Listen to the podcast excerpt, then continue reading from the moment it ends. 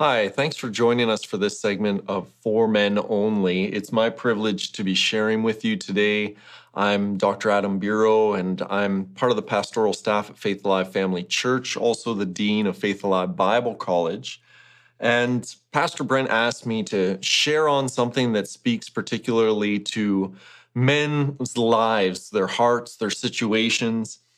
And as I prayed about this, a word just dropped into my heart that I had not really even considered when he mentioned the topic, and that is anger. And I don't know about you, but in the midst of all of this COVID stuff that's been going on and the many, many changes that we're experiencing, whether that's in your home or as you go out into the world to do business or in your workplace. Um, all of these changes, of course, bring with them a certain level of stress, a certain level of uncertainty, right? Social media is rife with just speculation and people all over the map about what we're supposed to think about what's going on right now. And if we allow those things to work on our hearts and our minds, uh, and we don't deal with them, quite often these things begin to manifest in our lives in ways that we don't want them to and and if you're watching this and you say you know what i found that i've been more angry in the last months than i maybe I never would have considered myself an angry person, an irritable person. But as time progresses, I'm having a harder time keeping my cool and just, you know, being the cheerful person, the the level-headed person that I've always been, I would have to say you're probably not alone. We know that domestic uh, violence and abuse is on the rise, and we sure hope that's not you. But you know, it just shows us that's maybe an extreme symptom, but all of us are reacting to this situation in different ways. And as guys, we often default to anger and I, I never really thought about this. I was reading, you know, different experts um, on on emotions and things like this, things we don't usually like to dress, uh, address as guys. And they say that anger is actually a secondary sort of an emotion. There's usually something else going on underneath that anger then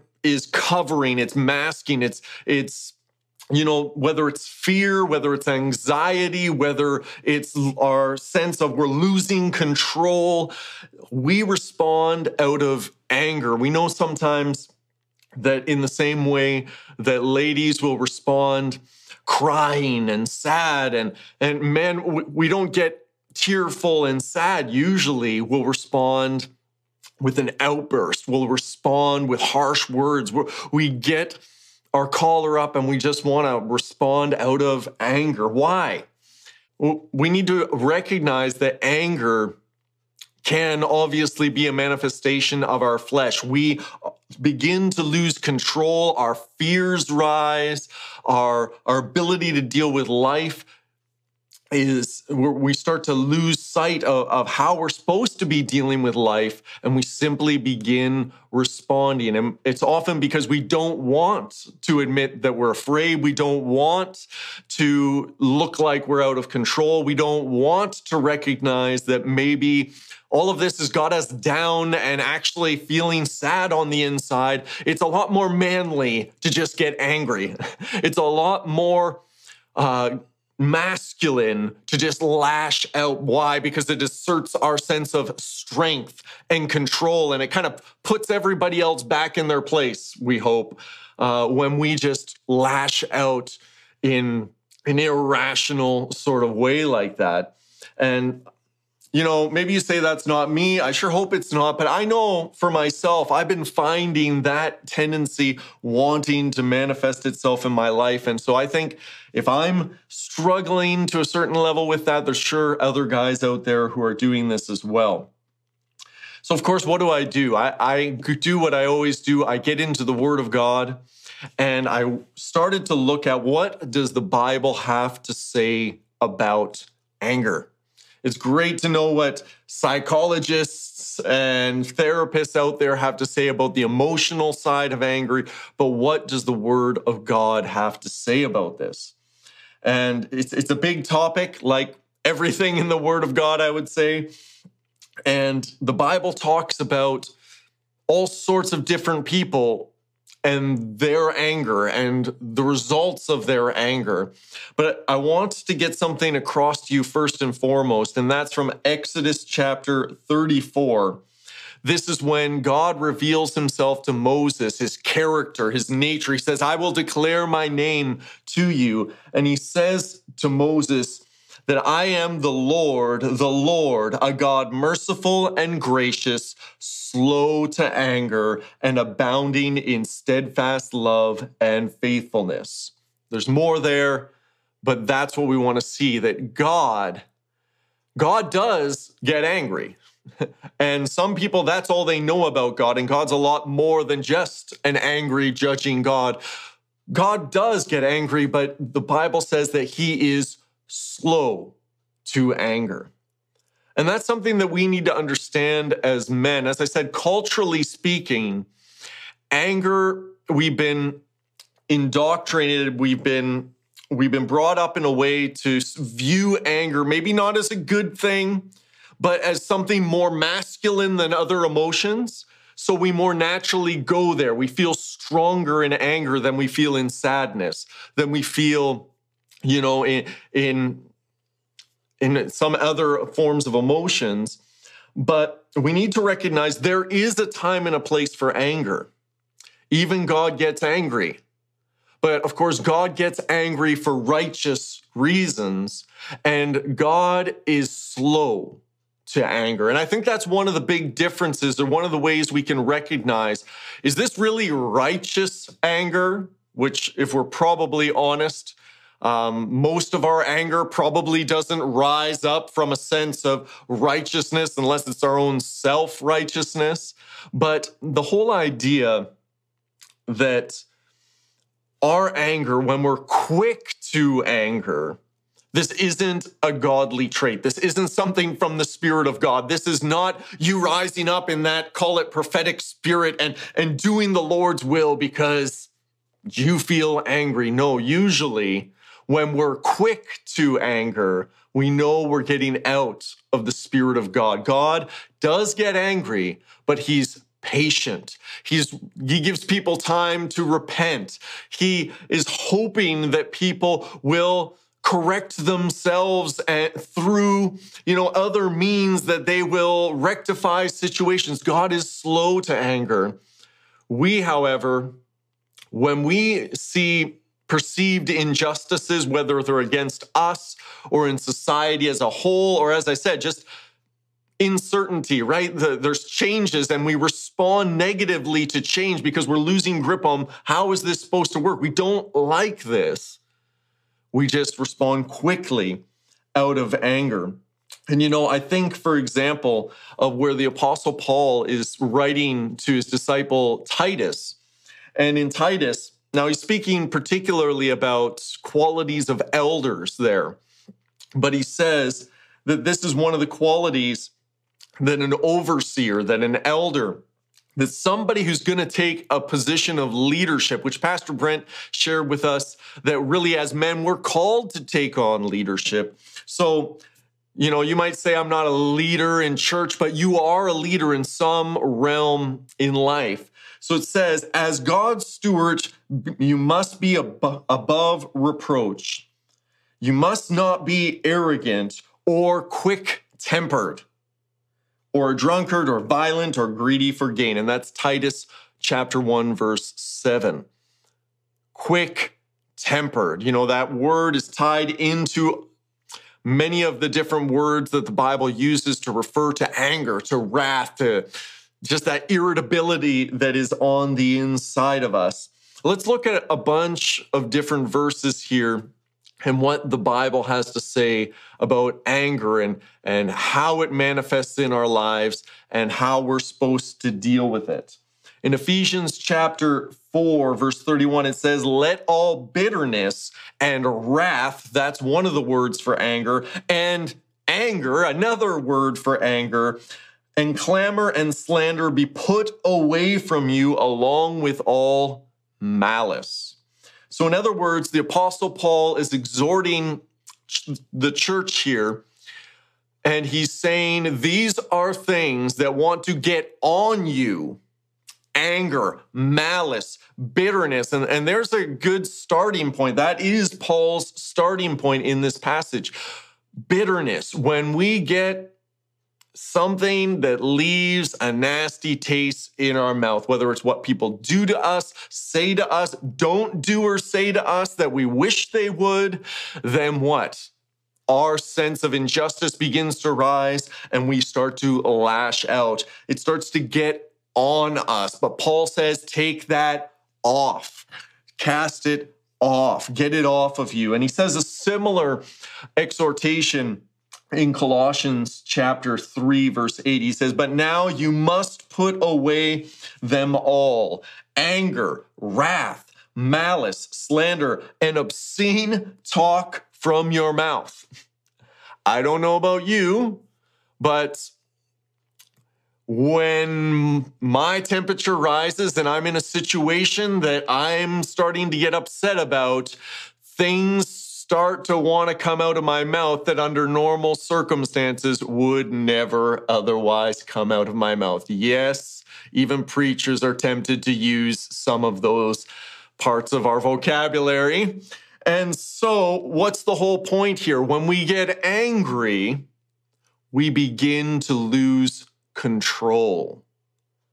And here's the difference again God is slow to anger. God gets angry for righteous reasons. God has given people a multitude of time and opportunity to be able to rectify the situation before he steps in in anger. And God is still very much in control when he metes out justice, right? When he's measuring out justice. If you lose control when you get angry, this is not a righteous sort of a thing. Look at what Paul says to Timothy in 1 Timothy chapter 2 verse 8. He says, "I desire then that in every place that men should pray, lifting up holy hands without anger or quarreling." It's interesting that he would he would say as we come praying, as we come worshiping, as we come praising our Lord and lifting our hands, the one key thing that we need to make sure we're free from is anger. And of course, it's associated with quarreling and all of the rest. Here's a great verse that helps to contrast God's anger and what our anger usually looks like and the results of that anger. James chapter 1 verses 19 and 20 say this. Know this, my beloved brothers, let every person be quick to hear, slow to speak, slow to anger. For the anger of man does not produce the righteousness of God. And isn't that what our anger or, or how the enemy tries to get us to use our anger? We are trying to right wrongs. We are trying to bring order to what we view as chaos. We are trying to assert our own strength to a situation so that it gets back in order. But God says that you will never produce righteous results through human anger. I mean, anger comes into the list where Paul's speaking about these are the works of the flesh, is right in there with all the other crazy things that we're told not to partake in. So, in other words, when God gets angry, God is in control, it's for righteous reasons, and it produces righteous results. How about this? Jesus speaking in the Sermon on the Mount, Matthew chapter 5, verse 22. But I say to you that everyone who is angry with his brother will be liable to judgment. Whoever insults his brother will be liable to the council. Let's face it, we get into losing control of our mouth, and that includes insults when we get angry. And it says, Whoever says you fool will be liable to the hell of fire. Jesus said that, not me, okay? These are serious things that we need to think about, deal with. Amen. And I love this. And maybe this is a good place to wrap up today. And it could seem almost like a contradictory verse at first. In Ephesians chapter 4, verse 26, it says, Be angry and do not sin. Do not let the sun go down on your anger. And like I said, it almost seems like a contradiction. It's saying, Be angry, but don't sin. Don't let the sun go down on your anger. So, am I supposed to be angry or am I not? Because as a guy, when things are getting out of control and there's an option to be angry, if you're telling me that I can be angry and not sin, that might just be a tempting option. What I think is being said here, and uh, I was looking into this a little bit. There are actually two separate words used in this passage to refer to anger. The first one, be angry and do not sin, that is kind of a typical word for anger.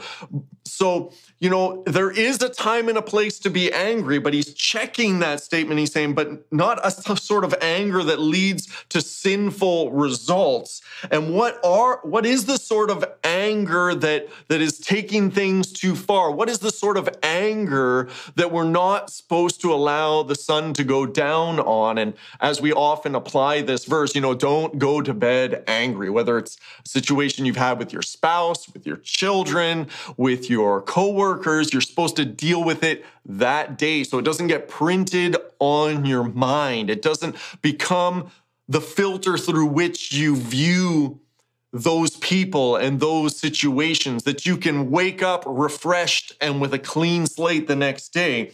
What is the sort of anger that we are not supposed to allow the sun to go down on? It's interesting, this word here. It basically means provocation. So, you know, whether we like it or not, we are going to get angry in certain situations. Certain things are going to get us upset. Certain things, you know, we don't always have a good grasp on our own emotions. We just respond in that anger.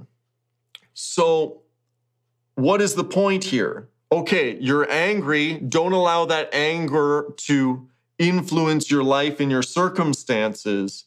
Don't let the sun go down on your provocation. Now, that's a weird way to say it, and that's why they don't translate it that way, but think about it this way. When you're upset, that's natural to a certain extent. Yes, pray, seek the Lord. I mean, I, I, one of these days recently, I I went home and I was reacting in ways that you know weren't great, and my wife brought my attention to that. And how many of you know that's not always the best way to calm a guy down? Is to be like, you know, what's wrong with you? Because we just want to get more angry then. But I separated myself for for a little bit. I went out and shoveled some snow because, you know, hey, let's go use this energy to do something productive. And I came back after a little while and I don't know what it was, but I just told my wife, it's like, I don't know why I'm angry right now, but I am and I want to fight.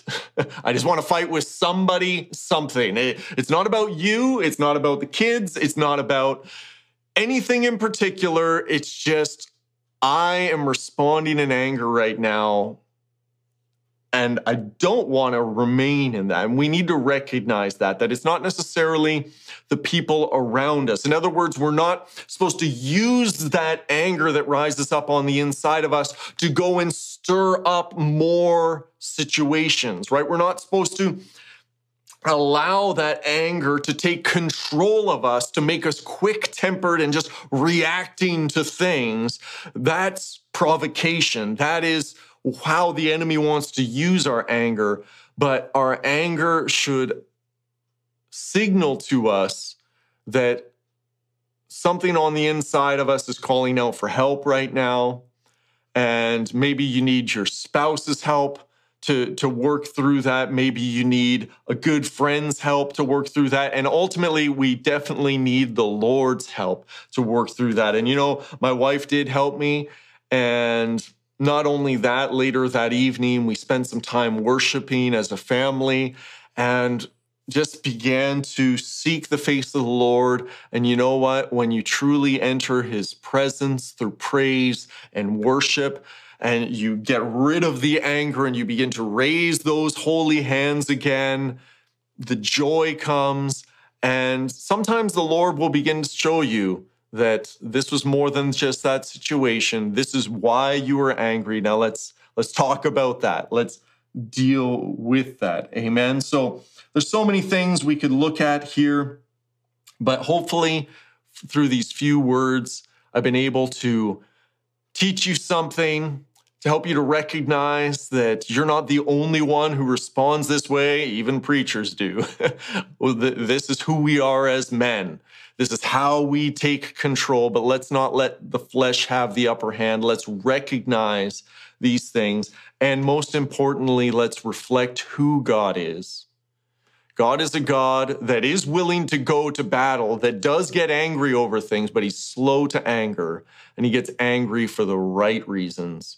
So, Father, I just pray for everyone who's watching this that we would not allow the enemy to have a foothold in our lives, to take the upper hand when our emotions rise and our, our anger wants to take control. No, Lord, let us not allow the day to end without dealing with this. Let us not allow our anger to stir up even more contention and quarreling and provocation and trouble, but let us allow our anger to drive us to you, to your presence, so that we can find joy and peace and strength in the name of Jesus.